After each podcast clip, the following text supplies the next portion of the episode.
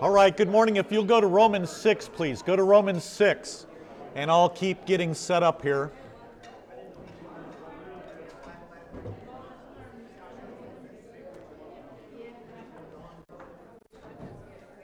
So, in Romans 6, we've been observing that uh, baptism has meaning not only for the day of your baptism, but it has meaning for every day of your life, as well as the end of your life and the resurrection of the body. So, let's quickly review some of that stuff. Romans 6. Again, Paul has to address the issue of Christians who believe, like Voltaire, the French philosopher, who said, I live in the best of both worlds. I love to sin God loves to forgive sin. I'm going to keep on sinning on purpose. That's not how a Christian lives. That's a misuse of God's grace and forgiveness. It's a misuse of, of your baptism, because as Paul says, if you'll look at verse 1 of chapter 6, what shall we say then? Shall we go on sinning so that grace may increase? In other words, I love to sin, God loves to forgive, so I'm going to keep on sinning. What's his answer? By no means. And in the Greek, that's a very strong negative. I, I'm not going to tell you what it says in the Greek, but just take my word for it. It is one of the strongest negatives that you can get in the Greek language. To translate into redneck white trash Nebraska talk, H E double hockey sticks, no. Okay? By no means, verse 2, we died to sin. Now, Paul's going to tell you where you died to sin in a moment. That's going to shock you. So don't keep on sinning on purpose so that grace may increase. Instead, you died to it. So he asks the question how can we live in it, namely in sin, any longer? In other words, why do you purposely want to keep on sinning? That's silly. Now, verse 3. Here's where Paul says, where you died to sin. Don't you know that all of us who were baptized into Christ Jesus were baptized into his death? This isn't figurative language, this is real. This is exactly what happened when you were baptized. You were buried with Christ into his Good Friday death. So we were, verse 4 now, we were therefore buried with him, namely Jesus, through baptism into death, in order that just as Christ was raised from the dead through the glory of the Father, now notice what Paul says, you can live a different way. You can live a new life. Now, in this context, new life means I'm going to fight against my sin. I'm going to live in and from my baptism into Christ's death by fighting against my sin, and I'm not going to use my body to purposely sin. Any questions about this? So, baptism had meaning for the day you were baptized. God gave you his divine and saving name, Matthew 28 19. So, you who are baptized in the name of the Father and of the Son and of the Holy Spirit have been given God's divine and saving name. His name's not a nothing, it saves. Do your concordance study, you know, when you can't sleep tonight, or if you're bored today at home, do your concordance study and look up God's name in the Old Testament, New Testament. It's always hooked with salvation. Like, for example, in Acts, there is no other name given among men by which we must be saved. And whose name is that? Jesus. And you're baptized into that name, Matthew 28 19. You pick up what I'm throwing down here? So, baptism had meaning for your day of your baptism. That's why the apostles can say, like in Acts 2, and Jesus himself can say it in Mark 16. Peter can say it in 1 Peter 3 that baptism, I'm quoting 1 Peter 3 now, just as God saved, the verb is saved in 1 Peter 3, just as God saved Noah and his family through the water, the flood water, because the ark floated on the water and God rescued his family and all the animals on the ark. Peter then says, Baptism now saves you through the resurrection of Jesus Christ. Okay. Now, baptism has meaning for every day of your life, which means you are going to live in and from your baptism by fighting against your sin, fighting against the world, and the temptations of the devil. So, to say it differently, if you purposely sin and say it's okay, you are living outside of your baptism into Christ Jesus. And let's pick that up. Verse 5. If we've been united with him, namely Jesus, like this in his death, we will certainly also be united with him in his. This is the, this is the final payoff of your baptism. So the day of your baptism has meaning, given God's divine and saving name. Your baptism has meaning and significance every day of your life as you repent of your sin, as you believe in Jesus for forgiveness and want to lead a holy life. And then finally, the, the ultimate payoff of your baptism is being raised from the dead and being, being given a resurrected body like Christ's. You picking this up? So, then again, by way of review, keep, keeping on with verse 6 now, for we know that our old self, that's our old sinful nature, was crucified with him, that's Jesus, so that the body of sin might be done away with. This is this daily search and destroy mission that we are constantly fighting against our sin. That we should no longer be what? Slaves to sin. In other words, sin is not your Lord, Jesus is. So to live in and from your baptism means I'm not going to I'm going to do as best I can with God's help. I am not going to purposely sin. I'm going to fight against it. Okay? So you're, you're no longer a slave to sin because Jesus is the Lord of your life, not sin. Because anyone who has died, and where did you die according to Paul in Romans 6? You were buried with Christ into his death when you were baptized. So the big death has already taken place. Do you understand that? The big death in our life has already taken place. It happened when you were baptized. Okay. So you're free from sin now. It's not your Lord. You're Lord over it because Jesus is your Lord. You control, if I can talk like that. Like Joseph. Remember Joseph? Well built and handsome, Genesis says, Moses says. He was the Brad Pitt of the Old Testament when Brad Pitt looked decent. Now he looks like an absolute fool. Have you seen him lately? Looks like an idiot. He needs, he needs to shave, he needs to take a shower, needs to work out. but he was well, Joseph, well built and handsome. And remember, he's working for Potiphar, his Egyptian master, because remember, he was, Joseph was sold into slavery by his brothers. They sinned against him horribly. Well, Joseph, of course, is taking care of Potiphar's affairs, and, and Joseph is in charge of everything in Potiphar's house except who? His wife. That is to say, he can't be with her because that would be committing what? Adultery. And you remember, she's a cougar, wink, wink. She, she looks at Joseph and she wants him. She covets him, breaking the, the 10th commandment, right? And the first. Okay? So she covets Joseph, and she, day after day, says, Come to bed with me, come to bed with me, come to bed with me. And Joseph said, What? What did he say? I'm going to paraphrase. I'm not going to do this because I will not do such an evil thing against the Lord. This is Joseph, to use the language here of Romans and the New Testament. Joseph is living in and from his what? If I can talk like this, his baptism. Now, I guarantee you, I'm making a general statement here. But I think it's safe to say, an unbeliever or a Christian young man who's well built and handsome, if, he is, if he's offered the opportunity to take a woman to bed today in America, no questions asked, he takes her to bed. No questions asked. And if anybody questions that, they're the, they're the criminal, like Pastor Kuhlman. He's the criminal when he says, I don't give you permission to do it. But you understand my point? Joseph fought against this temptation and this sin, you see. Any questions about this? Now, when you, when you give in and you fall into sin, name the sin, then what do you do? Properly living in and from your baptism, you repent of your sin, you ask Jesus for forgiveness, and you will now want, as a Christian, to live according to whose word? God's, not yours. You don't say, yeah, but everybody else is doing it. No, God has the say so. Make sense? And that's why Paul in Romans 6 continues he says, Don't use the members of your body as instruments for unrighteousness and sin, but rather use the members of your body to glorify God. And that's where we left off, okay? And now, were there any questions about last week where I was talking? I, I said one of the greatest tragedies in Lutheranism is that we have lost this biblical teaching of what it means to live in and from our baptism through daily repentance, forgiveness, and holy living.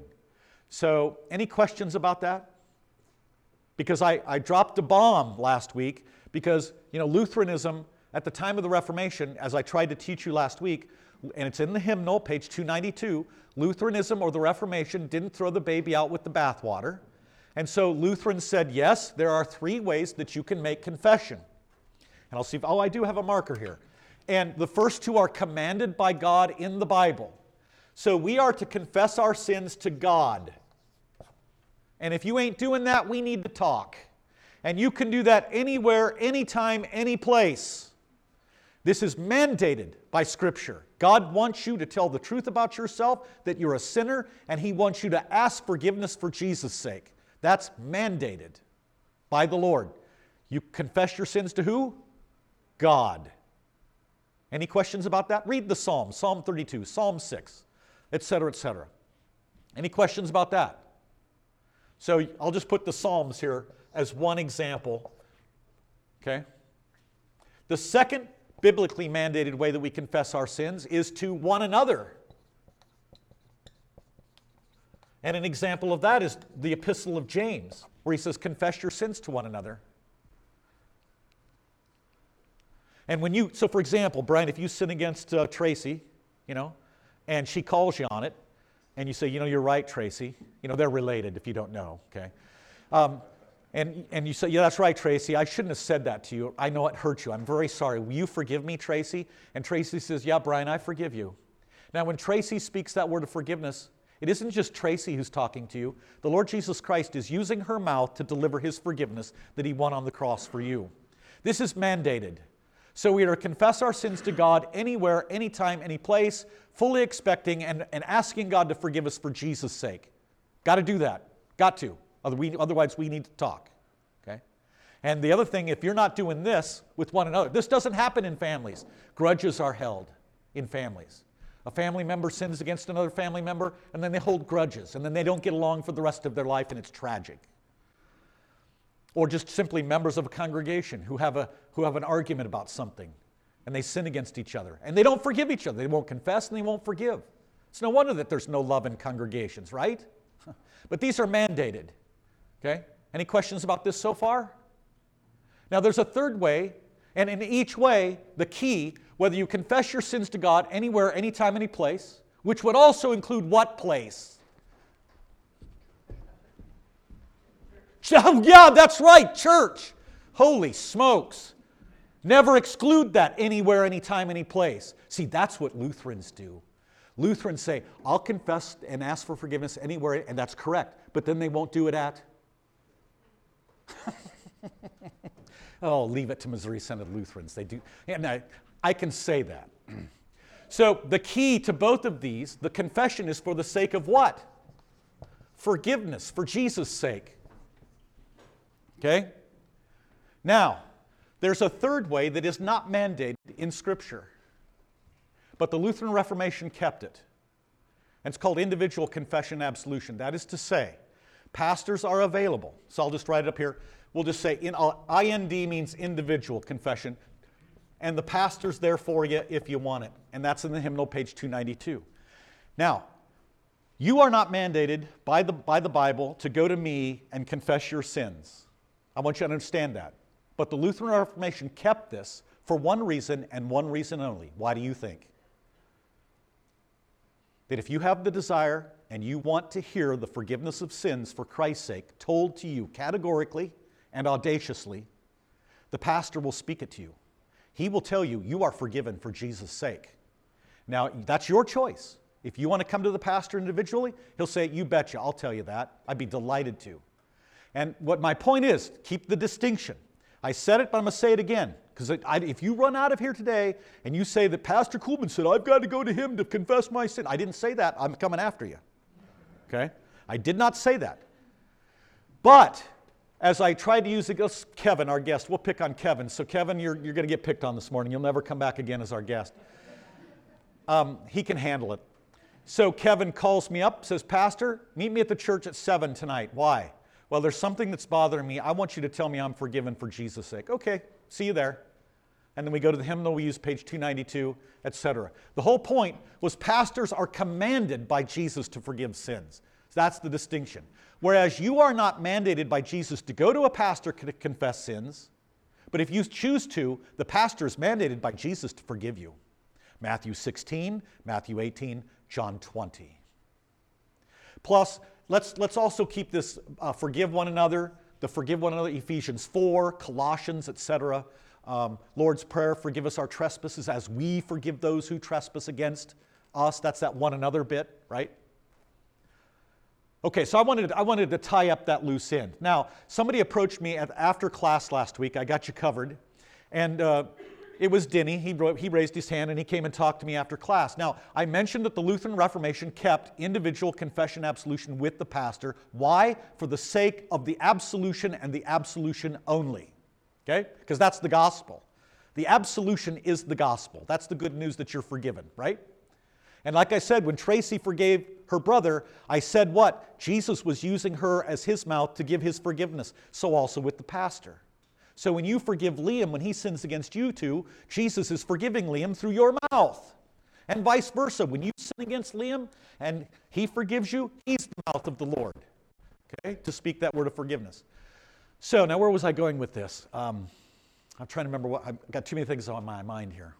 Yes. On the first one, when we confess to God, and, uh, or, does that also have to have, you have to believe that you're forgiven? So doesn't it have to be something that, you have to know that you're forgiven, otherwise, why would you ask to be forgiven? That's correct. And so the faith that prays, I've sinned, please forgive me, that faith also trusts in what? A divine promise in God's word that you are forgiven for Jesus' sake. So many people pray this all over the world, they pray this prayer every night. I thank you, my Heavenly Father, through Jesus Christ, your dear Son, that you've graciously kept me this day. And I pray that you would forgive me all my sins where I've done wrong and graciously keep me this night.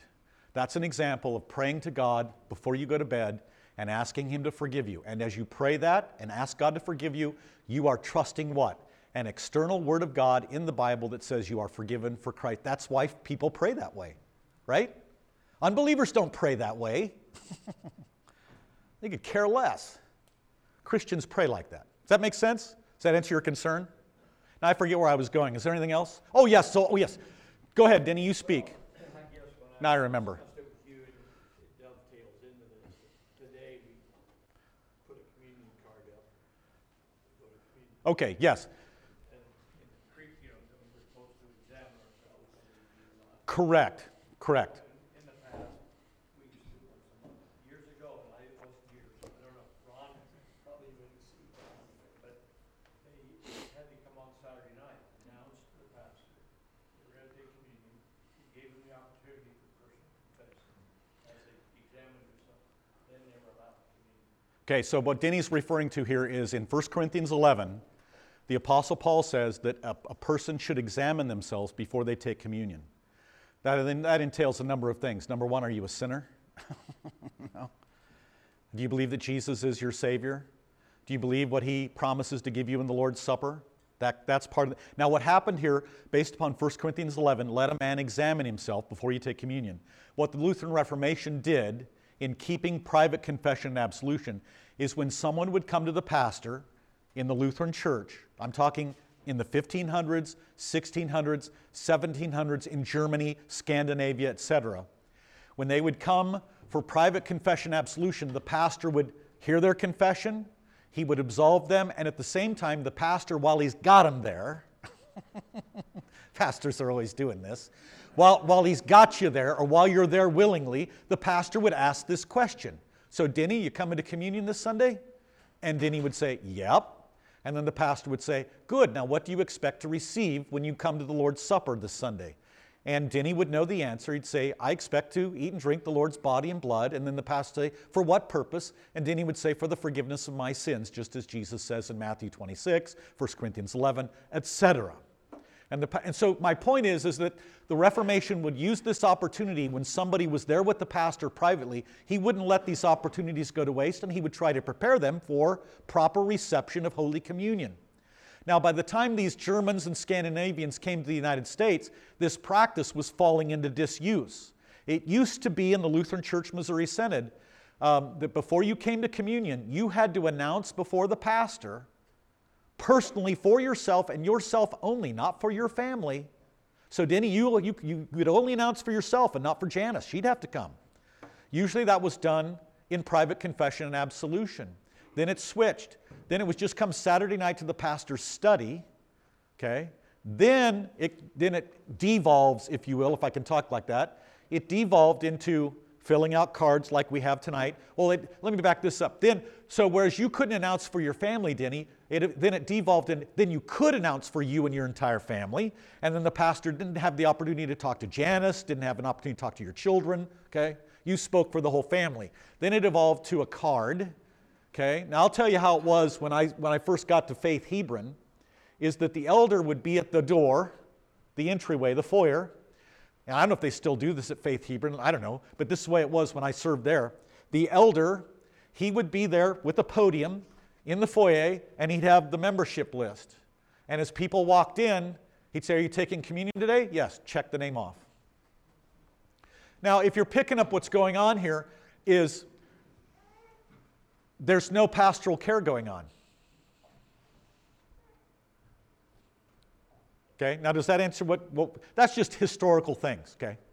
Now, just to piggyback on this, there are people who come and visit Trinity, right? And whether the Missouri Synod or not, I always ask them, now is it your intention to receive the Lord's Supper Day? And if they're not Missouri Synod Lutheran or if they're not members of this church, I'll say, why don't you refrain? Because we want to make sure that you eat and drink beneficially, right?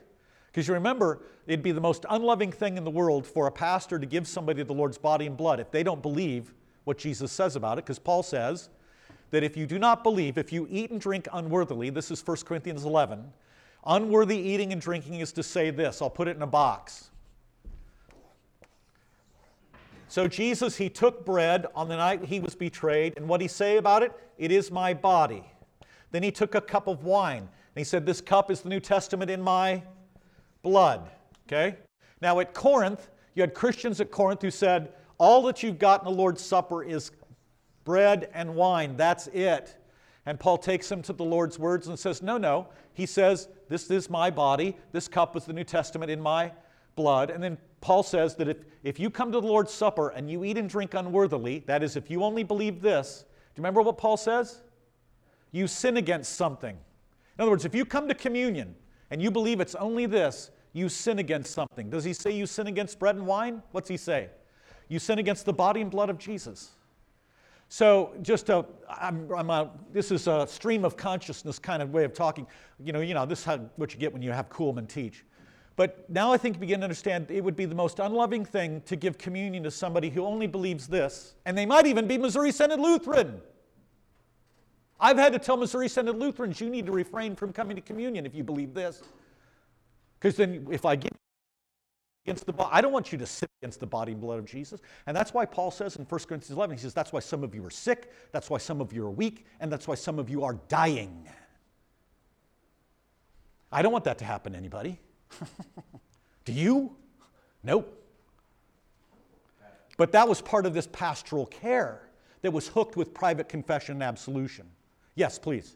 Like in Roman Catholicism, the absolution Yes. now becomes a law. Because if you do it the day before, you can't sin the rest of that day. If you, if you go and you do a confession, and let's say it's at six o'clock in the evening, you better not sin anymore until eight o'clock or nine o'clock when you go to mass, or else you can't take that, you can't take communion. Okay. So, I, I don't know how they can prove that or not prove it, but that's what the priest would say is that, you know, penance, and it's already been, ca- you already been catechized that I can't sin anymore after. After he says, say, X amount of hair, uh, whatever, don't sin no more. Yes. Now you've picked up on a very important difference between the Lutheran teaching on this and the Roman Catholic. So if I've heard you correctly, correct me if I have not. But what I hear Mike saying is the Roman Catholic, you grew up Roman Catholic, didn't you?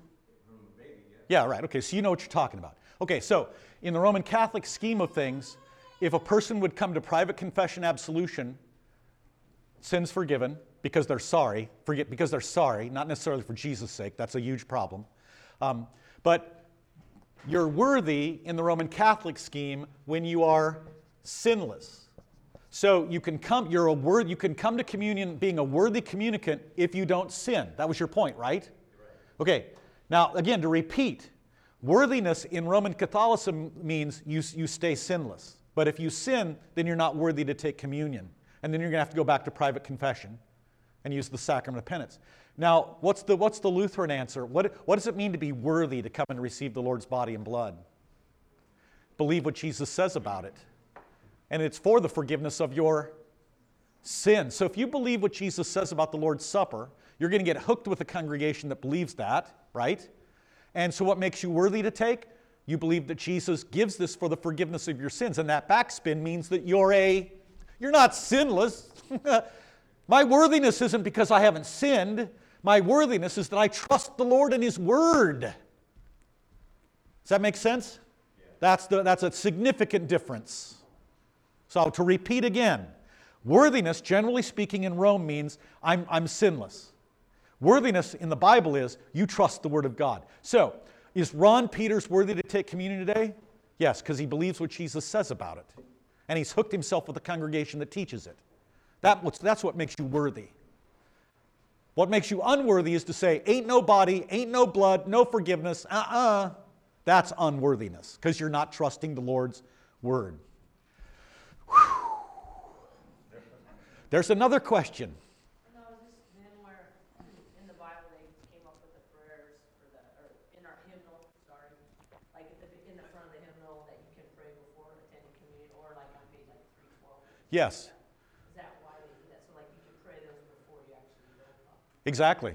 Exactly. So in the hymnal, you have prayers that you can pray before you take communion. There's prayers that you can pray after you take communion. It, it's, and it's a great thing. It's absolutely wonderful because it, it, it, in the prayers, you're confessing what the Bible teaches. you know, God speaks, we listen. He speaks to us in His Word.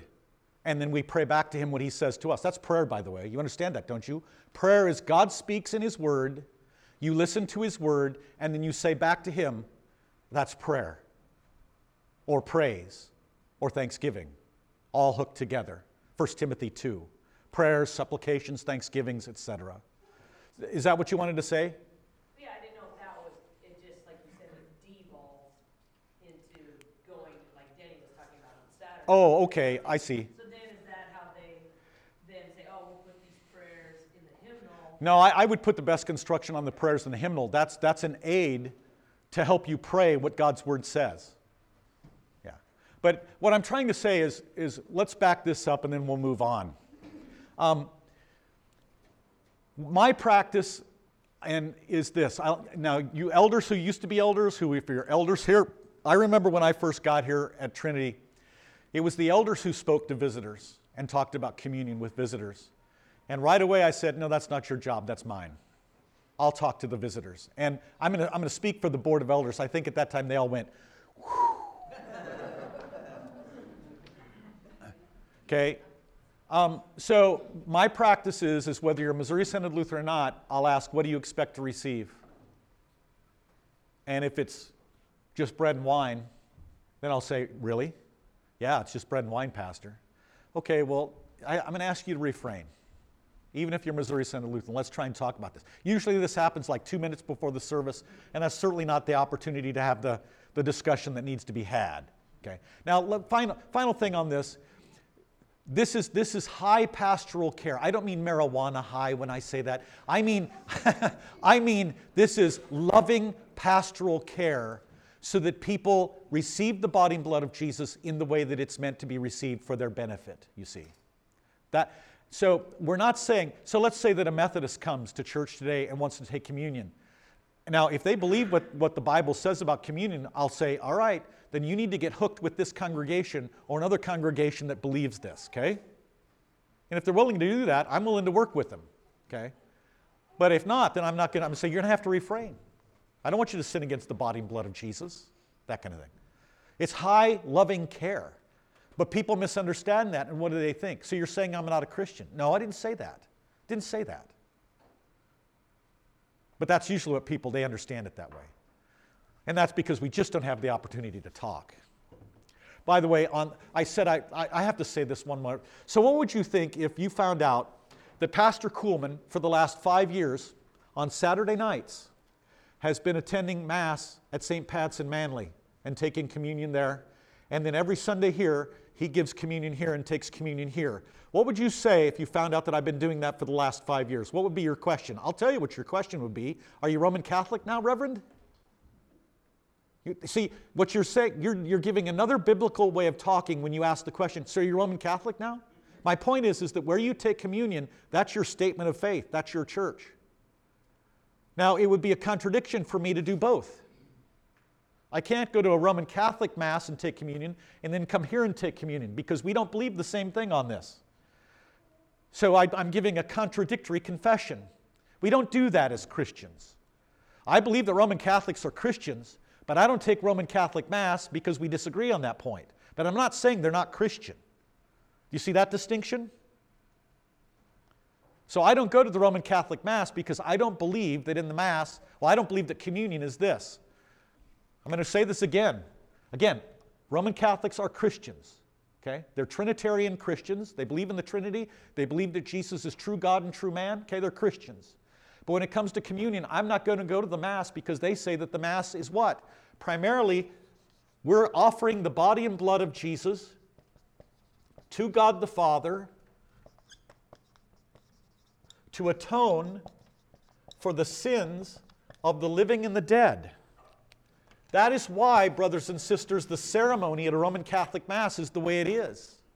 The ceremony, pretend I'm the Roman Catholic priest. Whether it's a freestanding altar or an altar hooked with the wall, I'll pretend that you've got an altar hooked to the wall like here at Trinity. This is how the priest would do it, generally speaking. The bell rings when he does this with the, the bread. And then when he elevates the chalice, the bell rings. You understand what's going on there, don't you? What does that ceremony confess? It confesses that you, together with the priest, are offering the body and blood of Jesus to God the Father for what purpose? To atone for sins, for those who are alive and those who are dead in purgatory. Now, you tell me, where did Jesus say that? Did he ever say that?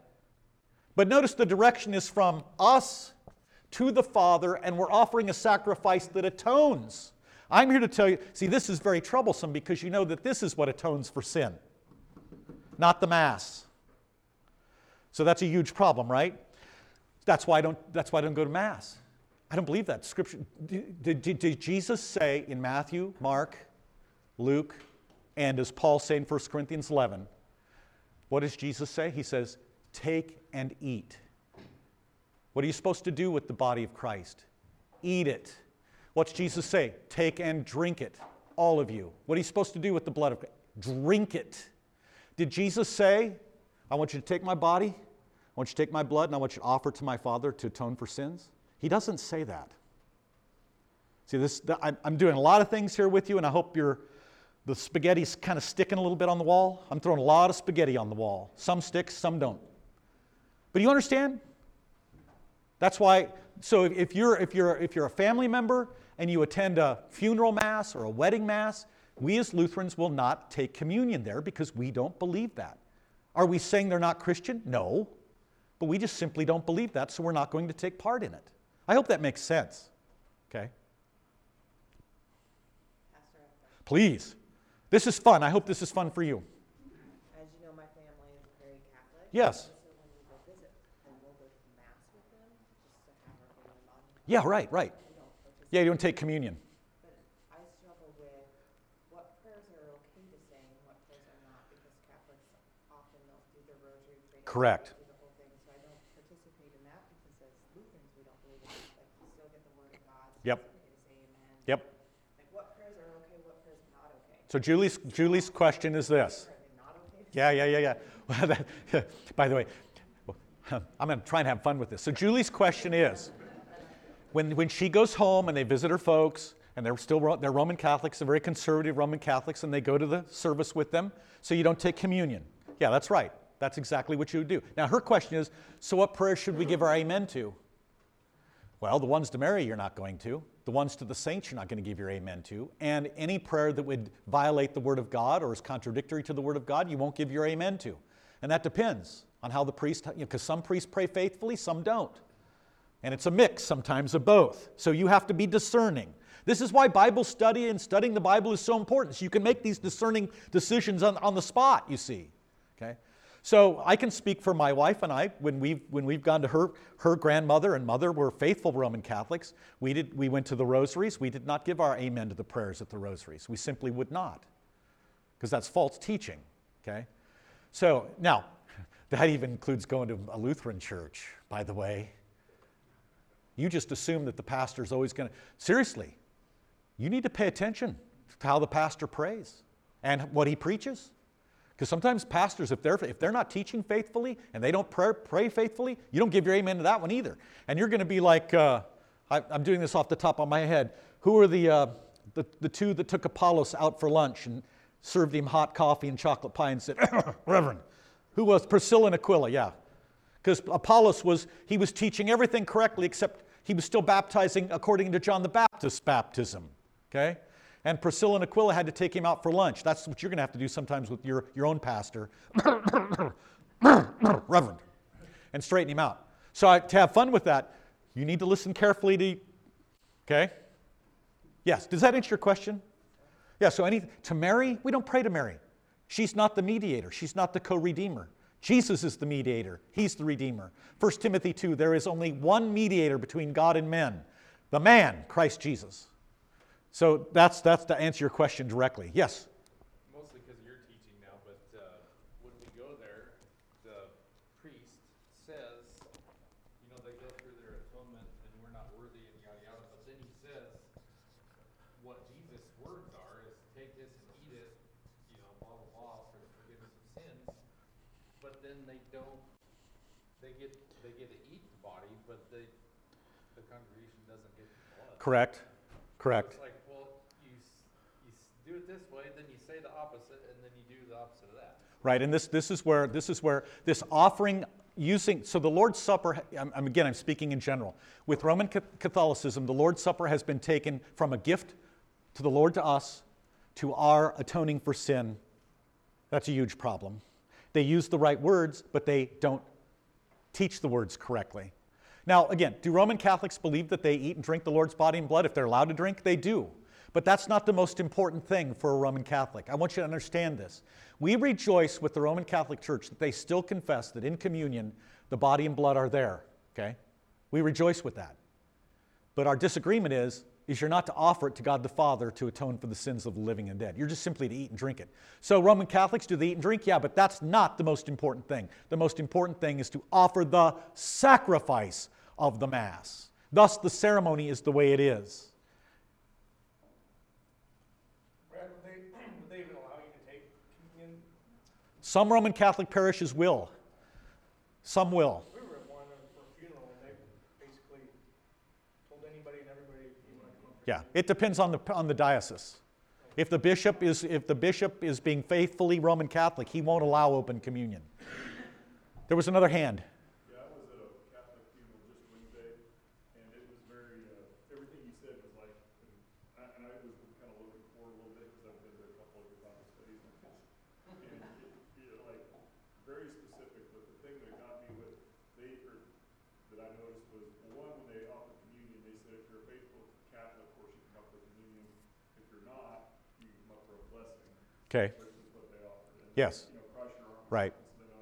Right. But then it was like their sermon was, well, we all know Eileen's in purgatory. You know, so All Saints Day is coming, Yeah. so we really need to pray to get Eileen out. And then private masses. Yeah. Yeah. Right. purgatory already, but you, you know, it's like, you know, and then the, the merit, you know, the, but I, but I guess so. The other thing was, is I was pretty surprised at how a lot of the stuff in their hymn, their readings were pretty much the same as ours as well. I'm not sure if I spelled relevant correctly. Um, Julie, to piggyback on what your question about can we give our amen to all the prayers? Of course not. I've answered some of those, but you also have, um, if you have if you have Roman Catholics who are following the current Pope and what the current Pope teaches officially, I'm not I'm not. Uh, he's a Marxist. If you don't know this, you need to learn. Pope Francis is a Marxist, and this is the gospel for, for Pope Francis. So you can go to many websites. Roman Catholics are outraged and they call him the Antichrist. They know what he teaches. He's a Marxist, folks. Okay? And so if you've got a diocese that follows this, the prayers are going to be, the prayers will be for this social justice. Now that means this, this means being relevant. So for, for if, you if, you if, you if you've run with Pope Francis, you're okay with gay marriage. No joke. He's for it. He's for transgenderism. And he is for the overthrow of capitalism all over the world. Now, that's another issue. Uh, politics is messy. There's no perfect politics. You understand this, don't you? With capitalism, there's sin. You realize this greed, right? With capitalists, they're greedy and they will oppress the poor. And I do that because I, you know, I live in a capitalist country. So th- the point is, is that there's no perfect political system, okay? But the Pope does believe there is a perfect cap, a p- perfect political system, and it's Marxism. in some way, shape, or form. Which means for him, we have to eliminate capitalism and the West. The West has to be punished. So if you're hearing prayers that go along in a woke, transgender, gay agenda, anti-capitalism agenda, keep in mind, I said that there is sins that goes with capitalism. I did, didn't I? And there is. But to say that there's a perfect solution for politics, and that's him, any prayers that would give that impression, you don't give your amen to. That expands it, doesn't it?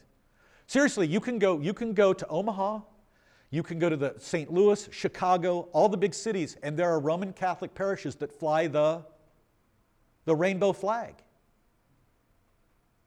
Well, guess what? They're going to be, their whole agenda is this agenda right here, which is hooked with this agenda. Well, my goodness. Anything else? This is like stump the pastor Sunday kind of thing, you know, but the, it's okay, I guess, to ask. Seriously, are there anything else you want to talk about on this? Pastor, that really kind of deals with the Reformation, what you're saying here, because that's what Luther, how he broke away a lot of what being done that wasn't good. It kind of fits right into this. Yeah, so today is Reformation Sunday. So is Reformation Sunday about we're Lutherans, we got it all right, and everybody else is, no, it's not that. It's it, seriously, Reformation Sunday is simply recognizing and giving thanks to God that He raised up certain people to try and get things corrected in the church, to live and teach according to God's word. This does not mean that, the, that Lutheranism is perfect, because it certainly isn't. What I mean by that is this. What I mean by that is you have, we have people who dress like this, or they might not dress like this. They may wear the torn jeans, right? And the sandals and walk on a stage in Lutheranism, and they teach contrary to the Word of God. Okay? So the Reformation's not about na na na na na na. No, I'm telling I'm here to tell you, and boy, if you stay for church today and you hear this sermon I'm going to preach, holy smokes. this is a day for us to repent. To repent big time. And then encourage all of us then to live according to God's word. That's what the Reformation's about. Repentance and faith and holy living. Yes. Do they still do the holy water? Yes? Correct. Do you want me to address that topic? Okay. All right, so holy water. So, for example, if you go to a Roman Catholic parish, um, there may be a container of water. It's called holy water, and Roman Catholics will put their fingers in it, and as they come into church, they will make the sign of the cross with their fingers wet, right? Now, how, do you, what, how, how is this water holy? How is anything holy? I also think like, um, what Mike was saying, the sinless before you can get communion. Yeah. There's, they differentiate between venial and mortal sins. If you have mortal, then you can't, but everybody will have venial. And then when you bless yourself with the holy water and go in, then you're cleansed of that. so you can get communion. That makes sense. Yep. So Julie, Julie, Julie has uh, added to our discussion here, and rightfully so, that there is these distinctions that are made by Roman Catholic theologians with regard to sin. Now, I'd like you to show me from Scripture where these things are done. But uh, venial sins, these are ones that don't send you to hell. Like, I lied. Or I took a dollar out of the offering this morning while it was being passed out. I, I took a dollar and put it in my pocket. That's a venial. It won't send you to hell. It's a sin, but won't send you to hell. Venial and then mortal. Mortal sins are sins that send you to hell. Now, again, the Bible doesn't make these distinctions. If I, if I lied, that's as, just as mortal as abortion. Okay? All sin is sin, and all sin is deadly before God. So, making these distinctions back to the worthiness. So, what makes you worthy to take communion? Well, if I committed some of these after I'm not worthy to take communion, but if I, if I told a lie, well, maybe, okay, we'll let you take communion. So, you get all, I call it slicing the bologna, and it gets, gets cut thinner and thinner and thinner and thinner. these, these unbiblical, you have to do this when you make unbiblical distinctions. You just have to, in any event. Well, how do you stay sinless during the service? Because isn't everybody like, man, I wish you'd hurry up with this sermon?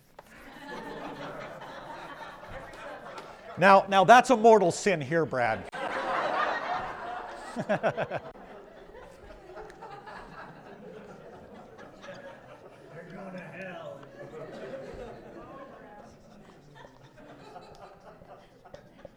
So now, if you've been wondering, why are these, why do they talk like this? This being worthy and to be worthy means to be sinless. Why, why? There, see, there's, there's a fundamental theological presupposition behind all of this. And I want to go, I want to do this and then we'll, we'll call it quits. That the medieval church, starting around, oh, I'd say 800, 900, then it comes to real big fruition about 1000, 1100 AD. The medieval church was infected by pagan philosophy. Aristotle's philosophy, Plato's philosophy. It was around this time in world history that Aristotle's writings were rediscovered, if you will, by the West, through Muslims, by the way. Um, and so Aristotle was being reread and being translated into Latin so that Western Christians could read Aristotle. And so you had many theologians in the church from 800, 900, 1000, 1100, 1200 who were devouring Aristotle, devouring Plato, and importing their pagan Greek philosophy into theology. And it got imported into how one is saved. So, this is still true, and it begins in the medieval church. This is why there was a Reformation. The medieval church, and still to this day, the Roman Catholic Church teaches that salvation is a process. It is a process, continuum, in which God is at the top of the ladder or the continuum, and He is holy. He is perfect. We are at the bottom of this staircase or ladder or this continuum, this process of salvation, and we are not like God. We are unholy. We are sinners. Now, salvation then becomes based upon fundamental philosophical presupposition taught this like attracts like. What's God like? He's holy. And the only thing that can be attracted to something that's holy is what? Something that's holy, something that is like God, because like attracts like. If you're down here on the bottom of the continuum, you're not like God, are you? Because you've got sin, right? So salvation is a process from which you move from being in a sinful state to becoming like God. And so salvation for the medieval church and the Roman Catholic is you're not saved in this life. You can't be because you're not like God yet. Now, the sacraments and the church is all built towards what? Helping you to become like God, namely sinless. You picking up what I'm throwing down here? That's why to be worthy means to be sinless. And I ain't that way in this life, so that's what the sacraments are all about to try and help me to become like God. Now, that's Plato. Then, with Aristotle, I'm going to paraphrase one of his fundamental philosophical teachings, and I'm going to illustrate it this way. When Michael Jordan was born, was he, was he autom- just immediately dunking basketballs? He was not. Michael Jordan, when he tried out for his high school basketball team, was cut. Do you remember that? He didn't make it. So he had to do what? And he did it with the utmost of gusto. He practiced and he practiced and he practiced. That's Aristotle. Michael Jordan practiced so that he perfected the art of dunking and shooting the basketball because practice makes you. This Aristotelian philosophical presupposition was imported into the church that, okay, so when I, when I try to move from lower to higher to become like God, moving from a sinless state to, being, to be sinful and then to sinless, I have to practice. I have to work hard. And this is why in the Roman Catholic Church and the medieval church, you have to practice what is called virtues. And now, if you're picking this up, so what finally saves you? Faith alone in Jesus? Now? Jesus says, if you believe in me, you are saved. This is all throughout the Bible. You believe in me now, you're saved. There's no continuum. Salvation is not a process. Yeah, but I'm a sinner. Jesus says, you believe in me, you're saved. Okay? But Rome says, no, we're all for faith, but faith alone doesn't save because you've got to become like God and you've got to practice virtues to become like God. So it's faith plus, and what's the biggest virtue? Love. So while you, you, you're not saved until you, be, you come up here. Finally, then, I, I'm going way over time, you have to forgive me. So I, I mentioned his name, Cardinal Avery Dulles. I've mentioned his name before, and I, I'm going to do it again because it bears repeating. When he was asked by a Missouri Synod layman, Cardinal Dulles, if you die tonight, will you go to heaven? His answer was, and remember, I'll have Alzheimer's. Robin will come to visit me in the nursing home. I'll have Alzheimer's, and I'll still be yakking about this. Next week, Yeah, next week. If you die tonight, Cardinal, will you go to heaven? Listen to his answer. His answer was To say that I will go to heaven is presumptuous, but I do know I will not go to hell. Why would he answer that? Because he's somewhere on the continuum and he doesn't know where he's at. But he, does, he knows he won't go to hell. He'll eventually get to heaven, eventually, when he becomes like God. Oh, my goodness. So uh, let's pray the Lord's Prayer and I'll bless you. Our Father, who art in heaven, hallowed be thy name. Thy kingdom come, thy will be done, on earth as it is in heaven.